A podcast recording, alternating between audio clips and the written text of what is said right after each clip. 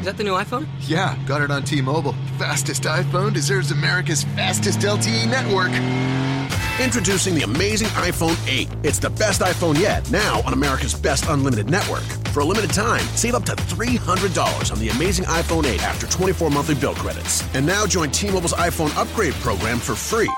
Eligible trade-in and finance agreement required. If you cancel service, you may lose promo credits. Contact us for details. Video at 480p. Small fraction of users over 50 gigs per month may have reduced speed. See store for details. You are Locked On Wizards, your daily Washington Wizards podcast. Part of the Locked On Podcast Network. Your team every day.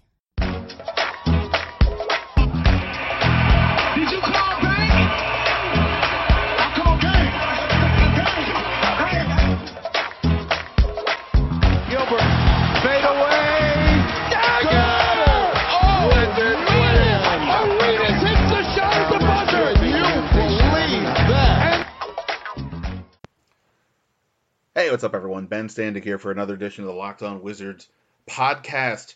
Excited to be talking to you guys on a Saturday. Excited that we are right now, as- I'm talking to you, less than 24 hours away from Game One of the Eastern Conference uh, first round matchup between the, the fourth seeded Washington Wizards and the fifth seeded Atlanta Hawks. Um,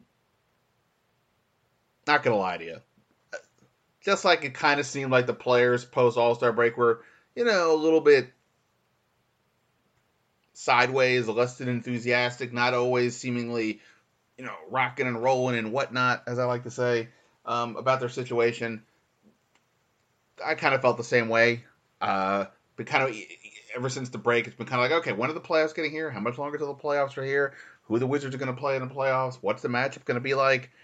So I'm excited. I'm ready to go. I think the Wizards. Uh, I, I'm expecting the Wizards to be a little more uh, amped up as well, and that's going to be a very key, especially it's going to be very key, especially defensively in this series. And I want to sort of get into some final thoughts on that for you here on this on this podcast. Also, I'm going to play some audio from you from John Wall from Friday's practice. John Wall's take on the key against uh, Atlanta's stingy and, and turnover uh, forcing defense. His thoughts on the MVP race. He's got it down to a two man race. I'll let you know where, where, where he's at and, and if he cares kind of about where he finishes in in the mix. And uh, some other thoughts from John on the season as a whole. I, I didn't uh, take the entire media session, but I took a good chunk of it. And I, I think you guys will always will, will like to hear it. Always good to hear John um, candid in his thoughts for sure. Um, uh, meanwhile, if you want to listen to any of the other the podcasts so far, we've been uh, I've been putting together here uh, a lot of different uh, ways to look at it. You got your straight Atlanta Hawks preview with uh, KL Chouinard from the Hawks.com. You got a stats preview with my guy Mike Lynch from Basketball Reference. Uh, Danny Rouhier, I guess maybe we could say, brings it more from that fan perspective. Uh, of course, I'm talking about the uh, radio host for 1067 The Fan. All those podcasts this week, you can find them all on iTunes or anywhere else you do your podcasting. Of course, did did a two parter with Mr. Michael Lee from The Vertical just the other day, uh, talking about the Wizards as well. All right, so let's uh, let's get into John Wall. Let, let's uh, hear from the wall star, the point guard, the straw that stirs the drink, the guy who is going to be key as much as any single player in the playoffs. I honestly think for his given team, I mean, we can compare. Um, actually, let me do this on the other side. We can compare John to some other players in terms of their value for their particular series. And I'll do that after we hear from John here. Plus, get into what I think are ultimately the big keys for this Wizards Hawks series. So here we go. First off, John Wall uh, from Friday's practice talking about this series and lots of other NBA topics. The, the wait, um, you know, I know it was just one year you guys didn't make the playoffs, but the wait to get back here. Uh, very, very anxious, very excited. I mean, start this season was not the way we wanted it to start, so looking like hopefully we're not going through the same process as last year. Um, uh, to be back in the playoffs to finish the way we did, uh, we couldn't ask for nothing better. Almost getting 50 wins, winning division title, and all we could do is just try to move forward and use it as motivation. John, how hard was watching the playoffs last year. I remember you went to Cleveland and you had the surgery or whatever, but just I remember how disappointed at the end of the year you were about not being there. It's just like uh, once you get the the feeling of it, you don't ever want to miss it again. You know what I mean? So it was tough missing it. It was definitely tough watching the last five games of the season on the sideline. Didn't know I was going to have to have surgery and going to the game and watching them and seeing how exciting those games are, how much it means. Uh, we have a couple guys on our team that's anxious to see what the playoffs is like for the first time. Like I told them, it's going to be totally different than what the regular season is. Uh, the crowds are amazing. Um, it's fun. There's nothing more you can ask for. This is what you work hard for. I'm putting a lot of work in the gym in the summertime and throughout the season for 82 games, and we're here now. Is there anything specifically you told to Keith and, and Kelly, guys that haven't been in the playoffs before, about what to expect? Every possession matters. That's it. I remember I didn't get back on one play in the first quarter, and Trevor cussed me out my rookie, my first time. So that lets you just know every possession matters. Um, that's all I can really tell those guys. Just be comfortable, play your game, but every possession matters. So can't have those lapses. How is your body feeling right now? Great. Perfecto. The quad thing's all good and all that stuff. Yep. Been getting a lot of treatment every day and doing the stuff I was doing before I had it. But yeah, it feels way better, 100%. Both teams are uh, top three in the league in generating uh, or forcing turnovers. What's the key for you guys against them to, to limit your own turnovers? Spacing. It's definitely get this team. They do a great job of stripping down on the ball and uh, protecting the paint. Every time you, you, keep the ball on one side, you probably you're definitely not going to score. They load up to one side, so we move the ball. We're going to get a lot of weak side shots, and um, if we're able to knock down those shots, it's going to be a tough game. They do the same thing to us, so we just got to be the one to take care of the ball. Whoever take care of the ball and don't have the most turnovers, we're going to have a clear-cut big advantage in this series. Uh, NBA ballots are due for people voting for end of the year awards. How curious are you to see kind of how the MVP shakes up? Well, it's going to be interesting, you know what I mean? Because, I mean, Russ broke records and had a heck of a season and did something that nobody think was going to be accomplished. And James has won over 50 games and almost averaged a triple-double with eight rebounds and 20, 29 points and 11 assists. So uh, I think it's just those two really that's in the race. The other guys like Kawhi and LeBron, those guys and Isaiah and me, we're up there, but those two guys have had remarkable seasons, and I think just got to see what, what happens. You curious where you finish? No because I ain't finished first. so I still got some climbing to do. John, John, would you say that getting home court this year, getting winning the division was kind of the expectation going into last year? Oh, I think it's just great for us. You know, I mean, first time I've been in the playoffs, we start off on the road. You know I mean, so get advantage if you can win on the road and then be able to go home and take care of that. So we had the opportunity to be home first. We got to take care of home court and then just try to snoop it on the road because that's all Atlanta really thinking is coming in at least get one of the two games and you feel comfortable knowing you have the next two at home. And did you anticipate that this was going to be your best year coming off of the surgery, new system, new coach? Yeah, definitely. I said that. I said when I have surgery, after my surgery, I'd be um, back to the most healthiest I've ever been. Uh, I just had a lot of time to just work on my game, even though I, it was cut a little bit short. I had a lot of time to just still work out throughout the season.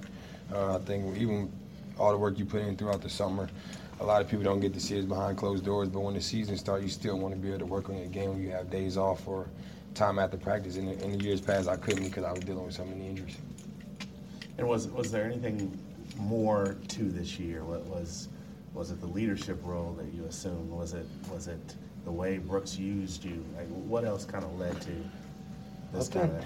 I think leadership wise, uh, and then just Brooks telling me to be more aggressive. Don't always settle for jump shots, attack downhill get to the line as much as possible. And I think uh, that was a big key of it. And then just having people on my team knocking down shots. You know, I mean, those guys are. Otto's was shooting a career high. Brad's being more aggressive with attacking and also knocking down shots. Keith was playing better. So everybody just made the job a lot easier for me and opened up lanes for me. All right. Uh, there you go, John Wall getting uh, helping you get set for this series. You know, one, one thing I wanted to, to get into a little bit here. Uh, you heard me ask him about his thoughts on the MVP race. He narrowed it down to James Harden and Russell Westbrook, but he also mentioned Kawhi Leonard, LeBron James, Isaiah Thomas, and himself sort of being in that next group. And, and then you heard, heard him say he didn't really so much care where he finished um, since he wasn't going to win.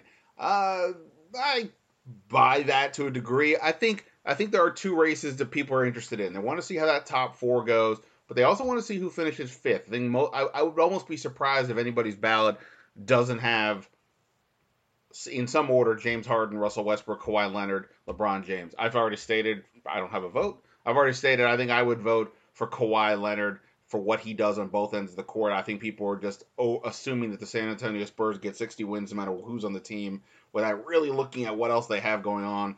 It's not a particularly impressive team at the top, and Kawhi Leonard has put San Antonio in position to be the number two seed in the East. But put that aside, the the, the, the fifth spot is interesting uh, because you do have obviously John Wall, who look, I mean, I've said this a hundred times in this podcast.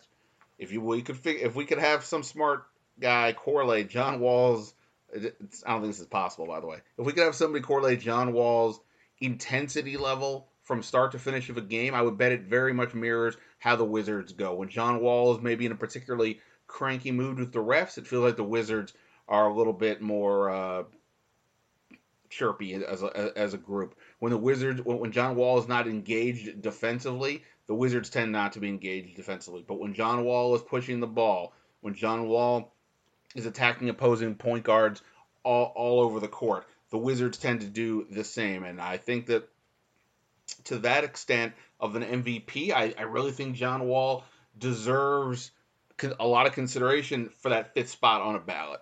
Um, I always feel like I need to pre- preface this both to myself, but to anybody who's listening, is that the Wizards are obviously the team I watch the most.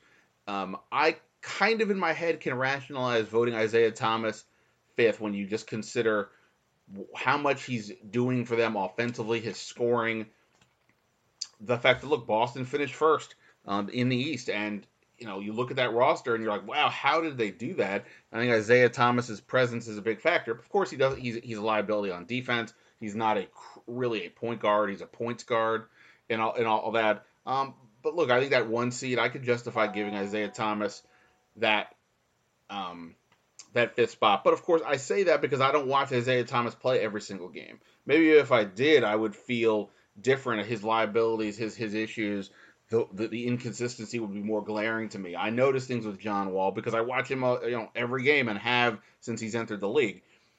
So I, I do think it's a very interesting vote. But like if you talk about for a playoff series, I mean, it, you know, look if if Golden State doesn't have Kevin Durant, maybe they can't beat Cleveland without him, but they're going to be fine for the most part without Kevin Durant. Um, obviously, LeBron is about as valuable as he gets for what he does, and you know James Harden, so everything revolves around him in Houston, so on. But you know, for John Wall, again, for me, from a from a, an aggressive standpoint, from a temperament standpoint, from a focus standpoint, if if he's engaged, if he's ready to go, it just feels like this team will follow him. And if you know if he's off, then you know that could be problematic as well. But I'm expecting a I'm expecting playoff John to, to see here the guy that we've seen who has not been afraid of the moment at all in previous playoff spots. The, the, the thing I've always thought about with John Wall and Bradley Beal that stood out to me as to why I thought they could be contenders in the East was the two times they've been in the playoffs, they both stepped up their game. I've you know, lots of players over the years seem seem to me to go backwards. These guys went the other way and and, and really improved. And um, you know, even if they didn't necessarily improve, they stay, they maintained their level of focus and energy and and, and, and production and so on. And that says something to me. Um, you know, I always point to Peyton Manning you can point to all the regular season stats you want. Peyton Manning in the playoffs just never as good as the guy we saw in the regular season, but that's where people tend to focus because they look at those numbers. Um, you know, and it always stood out to me that John Wall and Bradley Beal in particular move you know imp- up their game in the uh, in the playoffs. So uh, John Wall's not going to win the MVP this year. He may probably never win one in his NBA career, although you know who knows. I don't think people would have automatically said Westbrook or Harden would have been would have won, and, and now one of them looks like will probably win one. But uh, you know, it would be it would be quite the show if John Wall could finish fifth. I'm doubting he will. I'm going to guess it'll be Isaiah Thomas, uh, which I wouldn't personally have an issue with, but we will uh, we will see. All right, uh, let's wrap up this edition of the Locked On Wizards podcast. Uh, ben Standig here. Let's just talk about some quick keys to the series. Again, I've already kind of gone through a lot of the you know talking this through on the different podcasts already. But as I've kind of talked this thought about this more and more as the days have gone on. A couple things just keep jumping out at me. One, the, the, I think the three point defense for the Wizards is going to be key. The Wizards obviously struggled from defending the defending the arc uh, over the second half of, of of the season, and the reason it's going to be particularly key in this matchup, not just because you know you, you want to prevent teams from doing it, but Atlanta just does not have that kind of firepower any anymore uh, per se. In that you know Kyle Korver. Atlanta ranked 22nd in the NBA this year in three point shooting at 34 percent, and they have some guys that can you know hit, stick that shot. Uh, Tim Hardaway Jr. has improved off the bench. You've got Mike Muscala is a threat, shot 41.8% from deep. Mike Dunleavy, I don't know how much he's going to play in the series, but he shot 43% from three. Um, and, you know, like I said, Tim Hardaway, Kent Bazemore, or Ersan Ilyasova, who I think is probably underrating his potential impact in the series. He's so, it been something of a Wizards killer, it, it felt like. So they've got a lot of guys who can make it, but they don't really have guys, especially in their top part of the rotation, that you're too concerned about. I mean, Paul Millsap this year only shot 31% from three overall, but he's typically a better three point shooter. All that said, um, and, also, and by the way, Atlanta's three point shooting has mirrored this this season series. In game one, Atlanta goes 12 of 26 from three. They win. In the other three games, they shot 27.2%, and the Wizards won them all uh, they never. They only made. They made five threes in one game, nine in another, eight in another. This year, the Wizards are 24 and five when opponents make eight or fewer three pointers. Um, you know that's kind of the way the game is going. The, the NBA is going these games, but again, not just a key is not just the number of threes, but also the percentage. when Wizards opponents shoot under 36% from three, the Wizards are 30 and 9 when they shoot over 36%. The Wizards are 19 and 24. So definitely a big difference um, right there. And uh, like I said, the Atlanta they can put points up, but this is not a great perimeter shooting team compared to some other ones that the Wizards could end up facing. Um, at other points in in in the, in the postseason. So I think right there, three point defense for the Wizards is going to be key. If I had to point as a sort of like a general team stat, if I had to point to any one particular matchup, you know, I've talked plenty about Markieff Morris against Paul Millsap. If Paul Millsap is the best player in the series, the Wizards are in trouble. But but based on the regular season, Markieff Morris has done a very nice job against him, and and, and I don't I, I can see that continuing. Although he made some sort of chirpy comments at Saturday's practice about uh, he doesn't like the term stretch four. Told uh, told reporters, it's, you know, you can call Paul Millsap that. I don't I don't really want that. Uh, in any event, to me, the biggest matchup is going to probably be Marcin Gortat against Dwight Howard. Um, not because I'm that worried about Dwight Howard, but because without Ian Mahinmi, uh, until we know when Ian Mahinmi is coming back, you know, it's going to be at least the first two games of this series and could be more. Um, as, as, I mentioned on yesterday's podcast, Ian Mahinmi seemed to be in up seemed to be upbeat about the situation. Relatively speaking, he was concerned when it first happened, but he seemed to be upbeat, so that's positive. But until we know when he's coming back, I'm not going to assume anything, especially knowing how long he was out the last during the season when when it there, there were points where it felt like he could be getting back sooner than later. But Dwight, but Gortat against Dwight Howard, uh, Gortat in the four games against Atlanta this year, he was the worst among the Wizards regulars at, with a net rating of minus four in those games, and that's where the Wizards won three out of four. If if Marcin Gortat gets in foul trouble, I don't know how the Wizards are defending Dwight Howard or how they're keeping him off the boards. I mean, Jason Smith will battle and bang and all that stuff, but you know he's not he's not he's not built to, to to to take on the Dwight Howards of the world. So I think how Marcin Gortat can not just and you know not just avoid foul trouble, but actually you know be productive, get rebounds, you know f- you know force Dwight Howard to to work a lot. Um, in, inside and, and to be a presence. I mean, look, obviously Gortat, we, we, we you know everybody knows he's great with the screens, um, pick and roll with with Wall. He needs to do all that, but uh, I think first and foremost, keep Dwight Howard off the off the boards. And if Dwight Howard's looking to you know block shots, take advantage of it with slips to the basket. Uh, if, if, if he can do that, I think the Wizards are in pretty good pretty good shape. And on the Atlanta side, yeah, the the the uh, their bench when you when you look at Mike Muscala, Kent Bazemore's going to come off the bench, Thabo Sefolosha coming off the bench. Uh, that is a pretty interesting group, especially again no no Mahinmi for the Wizards. The Wizards defense dipped over the uh, over the last 20 you know games or so. And I think part of that was certainly the additions of Bojan Bogdanovic and Brandon Jennings didn't necessarily help the cause. Now you're taking away Mahinmi off that second unit, going up against guys like uh, Muscala who can shoot, and guys like Bazemore and Sefolosha who can get out and run and, and, and hit a three when needed. Um, it's going to be very interesting to see how the Wizards' second unit holds up uh, defensively in particular. So let's uh, let's end it there. Wizards Hawks back at it, or I shouldn't say back at it. Wizards Hawks get at it Sunday one o'clock. I will be there for a post game pre- uh, podcast per usual with Todd Dybas. I'm sure we'll have sound from the locker room and some other thoughts, um, and we'll get going here. So buckle up, folks. It's going to be a fun ride. We will see what happens. Um, Ben Standig signing off. Until next time, see ya. Everybody dressed up neat. Neal gets open for three. Dagger! Wall drives, off balance shot. Dagger!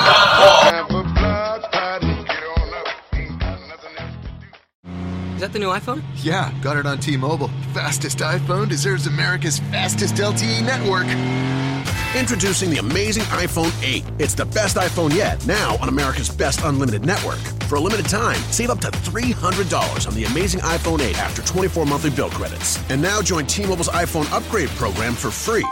Eligible trade-in and finance agreement required. If you cancel service, you may lose promo credits. Contact us for details. Video at 480p. Small fraction of users over 50 gigs per month may have reduced speed. See store for details.